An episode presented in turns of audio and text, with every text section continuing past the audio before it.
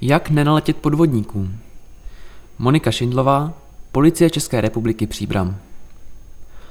Lidé pracují stále více na počítači, což umocnili poslední dva roky pandemie.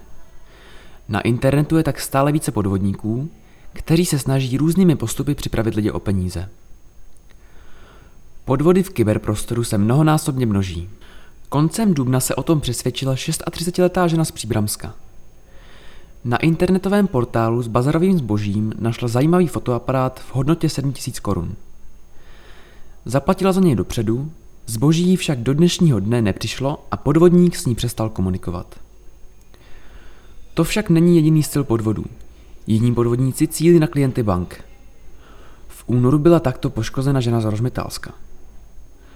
Zavolala jí údajná zaměstnankyně policie s tvrzením, že si na ní nějaký muž chce vzít půjčku v hodnotě 100 000 korun a má prý v kompetenci její podpisy. Oznamovatelka dostala strach o svou hotovost a začala zvolající řešit, jak své finance lépe zabezpečit. Ta ji poté přepojovala na další telefonní čísla, kde se ji snažili poradit. Posléze dotyčná zjistila, že má svůj bankovní účet naprosto vykradený. Bohužel někteří lidé ve spěchu a strachu o peníze bez rozmyšlení například kliknou na odkaz, který je přesměruje na podvodné stránky, které mají velmi podobný vzhled jako stránky internetového bankovnictví. Poškozený sem zadá své přihlašovací údaje a tím je předá podvodníkům. Následně zadá do podvrženého formuláře i SMS potvrzovací kód. Pak už mají účet v rukou pachatelé. Další podvodníci se zaměřují na osoby, které chtějí značně zhodnotit své úspory. Na takovou reklamu naletěli také lidé z Příbramska. Často šlo o investice do kryptoměny.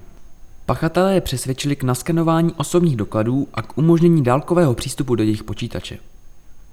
V březnu tímto způsobem přišla žena z Dobřížska o více než milion korun. Jak se podvodníkům bránit? Jednou z možností je nezasílat platby na zboží dopředu, ale platit na dobírku.